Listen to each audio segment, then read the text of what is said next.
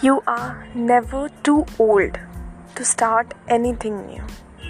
It's just your mindset which is restricting you. That's it. And you need to accept that in order to go ahead in life. There are so many dreams, so many aspirations which get unnoticed, unfulfilled just because we consider age a big factor. You know what? You are never too old to start anything. You can do anything you want with your life at any moment. It's just that you have to decide that moment.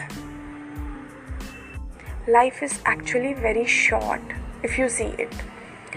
Whatever time you are having right now, just use that to the fullest in order to create something which you actually want from your heart. Do something new, start something fresh. Always try to grow, grow beyond your limits, explore the other realm of the reality. That is how we all grow, and that is how we live to the fullest. Life is actually very short, so stop regretting about the things and start living on your own terms.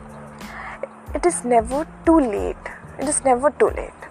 And you need to admit that first in order to move ahead in your life. And that is how you will grow, you will expand, you will stretch the comfort zone of yours.